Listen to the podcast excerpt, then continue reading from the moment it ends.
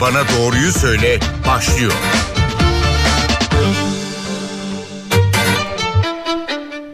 Merhaba NTV Radyo'da Doktor Bana Doğruyu Söyle başladı. Ben Zeynep Gül Alp. Bugün yine Covid-19'u konuşuyoruz. Çevremizden Covid haberlerini artık daha sık alıyoruz.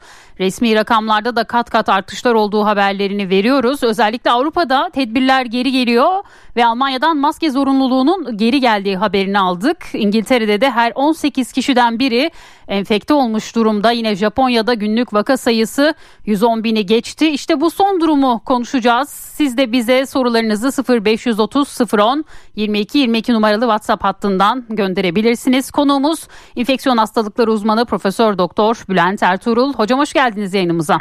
Hoş bulduk Zeynep Hanım. İyi yayınlar. Teşekkür ederiz. Şimdi hem bu Avrupa'daki durumu hem ülkemizdeki vaka artışını konuşarak başlayalım. Bu durum bize ne anlatıyor? Tüm dünya yeni bir dalganın içinde mi?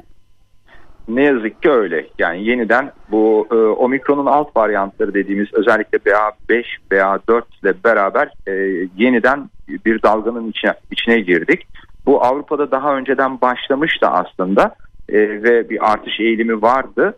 E, şimdi ülkemiz için de geçerli olmaya başladı. Aynı şey e, ve bizim de olgu sayılarımız gitgide artıyor. Tabii e, bunu Sağlık Bakanlığı'nın haftalık bildirimlerinde de görüyoruz biliyorsunuz. Böyle haftalık bildirimlerde böyle iki kat, üç kat, beş evet. kat artışlar yaşadık ne yazık ki. Ve şu anda tüm dünya yeni bir dalganın içerisinde diyebiliriz. Şimdi özellikle Türkiye'deki vaka sayısı sizin de söylediğiniz gibi e, artışta. Geçen hafta 117 bin vaka sayısı vardı ve bunu 7'ye böldüğümüzde günlük 16 bin civarı bir vaka olduğu sonucu çıkıyor. Tabii bunlar resmi rakamlar. Bir de çeşitli bahanelerle test yaptırmayanlar var. Örneğin onlardan biri tatile gideceğiz, iznimiz ve rezervasyonumuz yanmasın diyenler. Şimdi durum böyle olunca daha da ciddi bir sonuçla karşı karşıya kalabileceğimiz gibi bir tedirginlik de ortaya çıkıyor. Siz ne dersiniz? Özellikle bu bayram sonrası süreçte vakalar ne kadar artar? Ee, öncelikle şunu belirtelim. Yani Sağlık Bakanlığı'nın bundan bir ay önceki tamam artık biz bu işi bitirdik gibi açıklamaları ve böyle bir algı oluşması e, aslında çok büyük bir hataydı. Yani bu iş bitmemişti. Pandemi devam ediyordu henüz dünyada e, ve e, böyle bir dalganın bize doğru bir yansımasının olacağı da e, neredeyse öngörülebilir bir durumdaydı. Ama böyle bir açıklama ile beraber toplumun e, tamamıyla bu işi bırakmış olması, rehavete kap, kapılması, hatta onunla beraber aşı sayılarının, aşı yapma sayılarının da ne yazık ki çok düşmüş olması bizim açımızdan çok büyük bir riskti. Şimdi biz o riski yaşıyoruz. Şimdi insanlar dikkat ederseniz dışarıda artık sanki salgın bitmiş gibi yaşamaya başladılar. Gerçi bu son e, bir haftalık süreçte bir miktar değişmeye başladı bu. E, özellikle bakanlığın aşıları yeniden açtık açıklamasıyla ki o da bence büyük bir talihsizlikti. Çünkü aslında hiç kapatılmaması gerekiyordu. Yani e, bakanın bunu bir müjde şeklinde vermiş olması da bir e, bence e, hata. E, demek ki o zaman aşılar kapanmıştı. E, aslında hiç kapanmaması gerekirken e, işte tekrar aşılar e, açıldı. Bu tekrar bir farkındalık yarattı büyük olasılıkla. E, ama dediğiniz çok doğru. İnsanlar çeşitli gerekçelerle ne yazık ki test yaptırmıyorlar veya test yaptırmaya gitseler bile sağlık kuruluşlarından e, özellikle kamu kuruluş e, sağlık kuruluşlarından e, hani böyle klima çarpmıştır işte soğuk algınlığıdır gibi e, bir takım e, gerekçelerle testleri de yapılmıyor. Şimdi tüm bunları üst üste koyduğumuzda bu artış gayet doğal. Ee, şimdi bizim e, Sağlık Bakanlığı'nın tekrar bu işi ciddiyetle ele alacağı ve önümüzdeki Eylül-Ekim'e sonbahara hazırlık olacak şekilde bir politika geliştirmesi gerekiyor. Ee, ki biz bu dalgayı daha hafif atlatalım ve Eylül-Ekim'e de yani sonbahara da bir miktar hazırlıklı olarak girelim. Ee, ama şu anda bunu da göremiyoruz. Eğer böyle devam ederse ne yazık ki günlük olgu sayıları şu anda resmi olarak 15-16 binler civarındayken e, önümüzdeki günlerde e, bunun çok daha yüksek belki 30 binlere 50 binlere çıkacağını da göreceğiz. Şimdi Almanya'da maske şartının maske kuralının geri geldiğini biliyoruz. Ee, acaba yine turizm bölgelerinden başlayarak PCR şartı geri getirilir geri getirilir mi, geri getirilmeli mi ya da maskeye yönelik yeni kararlar nasıl olmalı? Bence olmalı işte aslına bakarsanız bunların hepsi bir bütün içerisinde değerlendirilmeli. Yani şu anda ülkemize girişlerde de e, düzgün kontroller yapılmıyor, PCR kontrolleri yapılmıyor veya en azından belgeler istenmiyor. Yani e, bir kere yurt dışından gelişlerde bunların tekrar istenmeye başlaması, e, PCR zorunluluğunun yeniden gelmiş olması, yurt dışından gelişler için söylüyorum, yeniden e, taramaların başlanması, e, özellikle kapalı alanlarda e, toplu ulaşımlarda yeniden maske zorunluluğunun getirilmesi ve insanların bu şekilde e, yaşamaya a, alıştırmaya çalışmak ki bunu e, kullanırken bile sözcükleri dikkatli seçmeye çalışıyorum çünkü büyük bir tepki topladığını da biliyorum bu şekilde bir söylemin ama şu anda yapacağımız bir şey e, yok çünkü pandemi devam ediyor ve özellikle risk grubu dediğimiz grup için çok riskli bir döneme geldik. E, e, eğer biz bunu bütüncül bir yaklaşımla bir politika geliştiremezsek özellikle risk grubundaki insanları e, yavaş yavaş kaybetmeye başlayacağız. Ki şu anda yaşadığımız o tekrar hastanelere yatış başladı, e, tekrar yoğun bakımlara yatış başladı e, ve insanlar e, henüz daha net bir biçimde işin ciddiyetini farkında değiller. Hocam şimdi pandeminin ilk dönemlerinde bir toplumsal bağışıklık konusu konuşuluyordu ve işte aşılamalar olduktan sonra ya da toplumun büyük bir kesimi Covid geçirdikten sonra toplumsal bağışıklığa ulaşılacağı söyleniyordu. E, şimdi biz toplumsal bağışıklığı e, acaba görmüyor muyuz? Çünkü toplumun büyük bir kısmı da e, artık hastalığı geçirmiş ve hatta ikinciyi geçirenler var, üçüncüyü geçirenler var. Böyle bir e, durum ortadan kalktı mı toplumsal bağışıklık diye bir şey? Hayır, e, kalkmadı elbette. Çünkü e, toplumsal bağışıklık dediğimiz noktaya henüz daha ulaşamadık biz. Çünkü aşı oranlarımız gerçekten çok düşük. E, ve e, özellikle risk grubunda yapmış olduğumuz aşı oranları yeterli olmadı. Özellikle anımsatma dozları yeterli olmadı. E, bir de bu yeni varyantlarla beraber insanlar hastalığı geçirmeye başladılar tekrar. Yani çünkü yeni varyantların e, aşılara karşı e, daha fazla direnci olduğunu biliyoruz. Özellikle BA4 ve 5'in e, hastalığı geçirebiliyorlar insanlar. Fakat şunu bilmemiz gerekiyor. Aşılar hala şu konuda etkinler. Ağır hastalık geçirilmesinde, yoğun bakıma yatmada ve can kayıplarını önlemede hala etkililer. O nedenle de bizim biraz daha risk grubuna doğru yönelik e, politikalar geliştirmemiz ve onları e, ön plana alan e, aşılama programlarını e, harekete geçirmemiz gerekiyor. Şimdi bir de şöyle bir algı oluştu. Bu yeni varyanta e, elimizde olan aşılar acaba geçerli e, değil mi? İşte bağışıklığı yeteri kadar artırmıyor mu gibi şüpheler var ve aşılamaya da sıcak bakmayanlar var. E, böyle bir e, çelişkiyle ilgili ne söylersiniz hocam? E, çok net şunu söyleyebilirim. E, aşısı e, normal dozlarda olmuş risk grubundaki insanlar hastalığı geçirseler bile hafif bir biçimde atlatıyorlar. Yani e, normal e, hani dozlardan bunu, kastımız 3 doz mu 3 doz, doz mRNA aşısını yaptırmış Hı-hı. olanlar yeni varyantlarla infekte olsalar bile e, hastalığı birkaç günlük süreç içerisinde rahatlıkla atlatabiliyorlar. E, bunu pratik olarak görüyoruz biz. Hemen birebir yaşıyoruz. Hani e, gelen hastalarda eğer aşı dozları tamsa bir üst solunum yolu infeksiyonu şeklinde hastalığı atlatabiliyor. Ama eğer aşı dozları eksikse veya hiç yaptırmamışsa ne yazık ki ciddi akciğer tutulumlarıyla seyreden hastalık tablosuyla karşı karşıya kalıyoruz. Şimdi bu aşı konusuna tekrar geleceğim ama e, şöyle bir şey var. Aslında böyle bir artışın sonbahar döneminde olması beklendi. Ancak beklenenden önce geldiğini söyleyen bilim kurulu üyeleri vardı. Bu patlamayı neye bağlıyorsunuz? Bu pat, e, evet ben de öyle bekliyordum sonbahara doğru ama e, bizim toplumumuz e, gerçekten birdenbire açıldı. E, ve bu yeni varyant da ne yazık ki çok daha hızlı bulaşabilen bir varyant. Yani diğerlerini de aştı. Bugüne kadar delta hızlı bulaşıyor diyorduk. Ondan daha hızlı bulaşan omikron diyorduk. Şimdi yeni gelen alt varyantlar ne yazık ki çok daha hızlı bulaşıyor. E, bu da bizim beklent beklediğimiz tarihten daha önce böyle bir dalgayla karşılaşmamız e, neden oldu. Hocam hızlı bulaş derken mesela öncesi ilk dönemleri hatırladığımız kadarıyla 15 dakika aynı ortamda bulunduğunuz zaman bulaş riski vardı. Şimdi bunu e, nasıl e, zamana vurabiliriz? Yani 15 dakika değil de 5 dakikaya mı düştü bu aynı ortamda Covid olan biriyle bulunduğumuz zaman hastalığın bize geçme oranı? E, dakikalar değil hatta anlar bile diyebiliriz buna. Yani maskenizi çıkarttığınızda bir kapalı ortam içerisindeyseniz e, karşıdaki kişi hastaysa e, en ufak bir sosyal iletişimde size bulaşabilecek noktaya geldi. Yani birisi yanımızdan geçerken de buna yakalanma riskimiz var mı? O kadar obsesif, obsesif olmamak gerekiyor. Elbette özellikle açık alanda öyle bir e, riskten söz edemeyiz. Tabii ki bir risk var ama yani o kişi size dönüp yüzünüze öksürmesi veya damlacıklarını size saçması gerekir. Hı hı. E, ama e, yani e, tabii ki öyle demiyoruz ama diyelim bir kapalı alandasınız bir odanın içerisinde karşınızda sosyal mesafenizi korunmaya çalışsanız bile eğer bir metrelik bir mesafedeyseniz çok rahat bir biçimde infekte olabiliyorsunuz hemen. Peki varyantlar hep Avrupa'dan çıkıyor ve daha hızlı yayılıyor gibi bir Afrika'dan algı da var. Ee, evet Afrika ya da Avrupa biz hani sıklıkla Avrupa'dan duyuyoruz ya hocam. Bu hareketlilikle mi alakalı yoksa aşı oranlarıyla mı alakalı? Değil. E, aslına bakarsanız varyantlar Avrupa'dan çıkmıyor. Afrika'dan çıkıyor. Evet bu, bu riskli varyantların tümü Afrika'dan çıktı. Nedeni Afrika'da hastalık hiçbir zaman kontrol altında alınamadı. Hı hı. Ee, oradaki aşı oranları yüzde onların bile altında. Ee, ve biz oradan hiç veri alamıyoruz.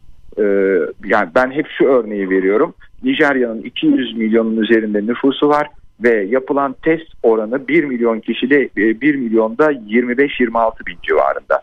O nedenle orada ne olup bittiğini bilmiyoruz ve hast, e, hastalığı da kontrol edemediğimizden dolayı sürekli yeni varyantlarla karşılaşıyoruz. Avrupa bunu etkilendikten sonra en iyi ölçen ülkelerden oluştuğundan dolayı Avrupa'dan biz bilgileri alıyoruz. E, çünkü evet. bizde de genetik analizler ne yazık ki yeterince yapılamıyor. E, yani benim en son öğrendiğim e, binde iki civarındaydı. Yani bin e, testten sadece iki tanesine genetik analiz yapılıyor. Ama bu oranın Avrupa ülkelerinde %20-25'lere çıktığını düşünürsek doğal olarak sanki oradan varyant geliyormuş hissine kapılıyoruz. Biz özellikle İngiltere'den e, böyle haberler alıyorduk. İşte yeni bir varyant İngiliz e, bilim insanlarının araştırması sonucu yeni bir varyant ortaya çıktı diye. Şimdi bu nasıl tespit ediliyor? Bu varyant e, tespit eden e, ayrıca testler mi yapılıyor ya da Türkiye'de neden tespit edilemiyor bu varyant farkı? Ee, evet çünkü e, şimdi e, PCR dediğimiz yöntemle hastalığın tanısını koyarken sadece bir e, virüsün genetik yapısının bir bölümüne bakıyoruz. Orada bir pozitiflik olup olmadığına. Ama varyantı tespit edebilmek için tüm genom dizisinin analiz edilmesi gerekiyor. İleri laboratuvarlarda yapılabilecek bir hmm. test bu ve merkezlerde yapılabilecek testler. Ha, Türkiye bu olanaklara sahip mi? Evet sahip. Yani Ankara'daki Hıfzı Sağ veya Halk Sağlığı Laboratuvarı veya üniversite hastanelerinde örneğin Cerrahpaşa'da veya Çap, e, İstanbul Tıp Fakültesi'nde bunlar yapılabilir. Ama e, ne yazık ki bizde yeterince yapılmıyor. Fakat İngiltere'de e, neredeyse yüzde 20'lere 25'lere ulaşıyor bu genom analizleri. Yani virüsün tüm ge- genomik yapısı analiz edilip e, nerelerde değişiklikler oluşmuş, nerelerde e, delesyon dediğimiz veya farklı mutasyonlar oluşmuş onların hepsi tespit edilerek e, yeni varyantlar e, ortaya çıkartılabiliyor.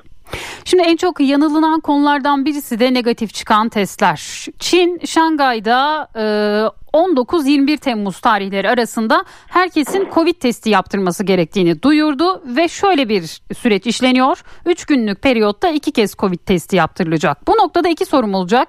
PCR testlerinden kaçıyor mu yeni varyant? Virüs aldıktan sonra kaçıncı günde biz pozitifi görüyoruz bu yeni varyantta? Ve acaba 3 günde bir tekrar eden testler yapılmalı mı? Ee, şöyle PCR testlerinden kaçmıyor. Çünkü her yeni varyanta göre PCR testleri tekrar modifiye edilebiliyor. Birincisi bu.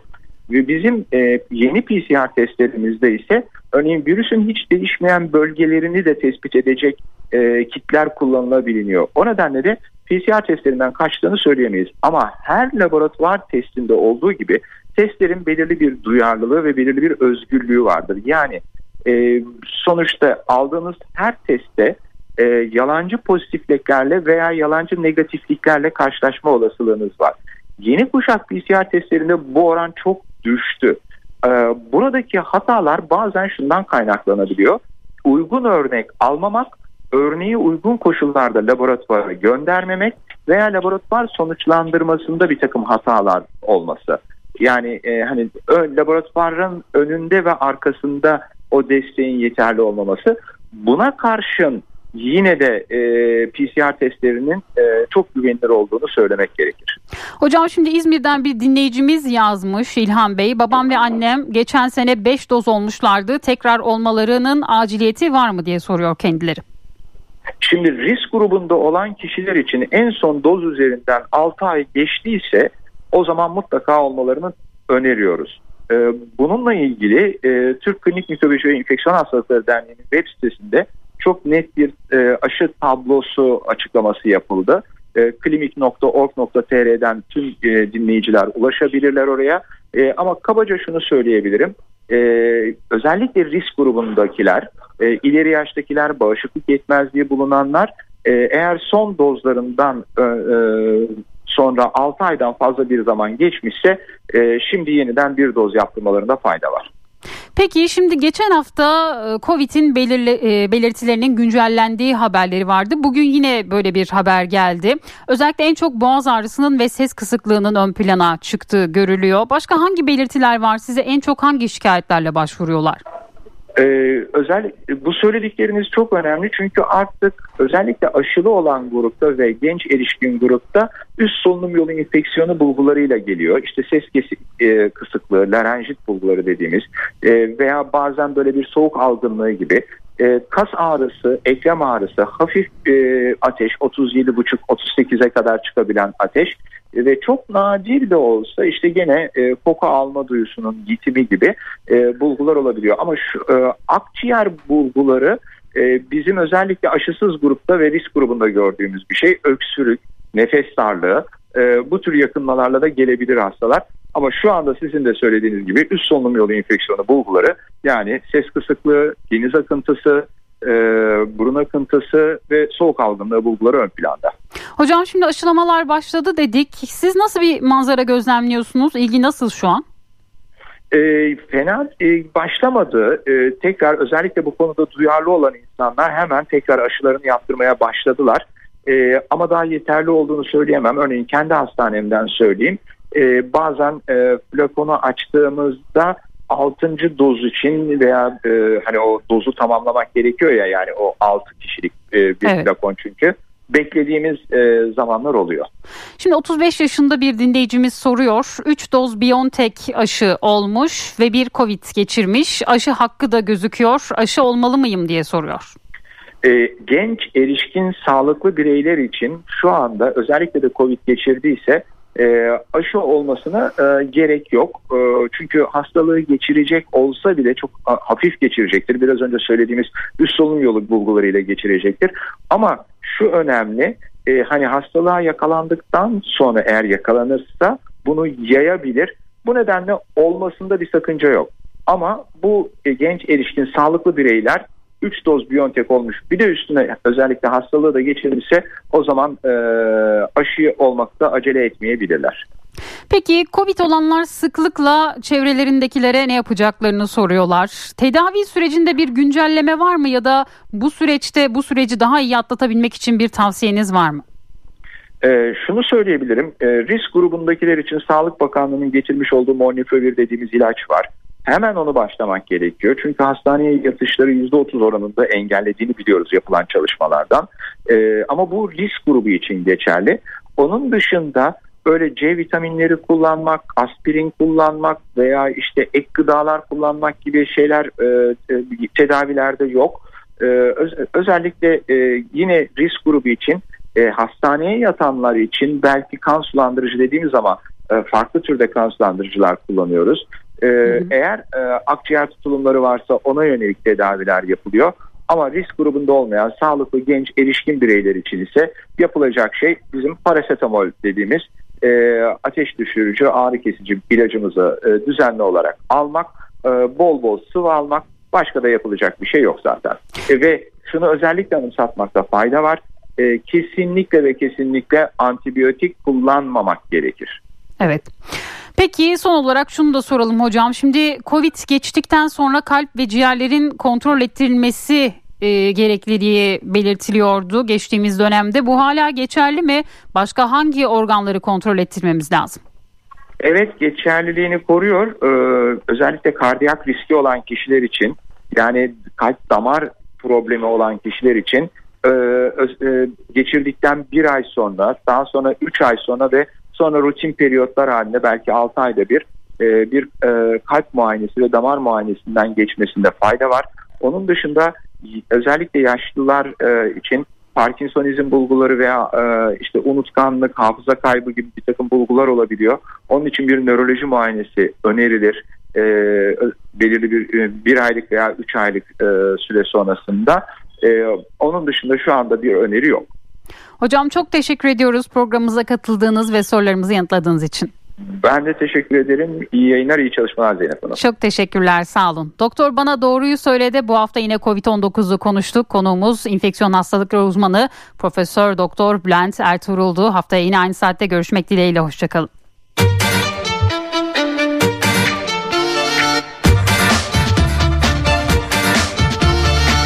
Doktor bana doğruyu söyle.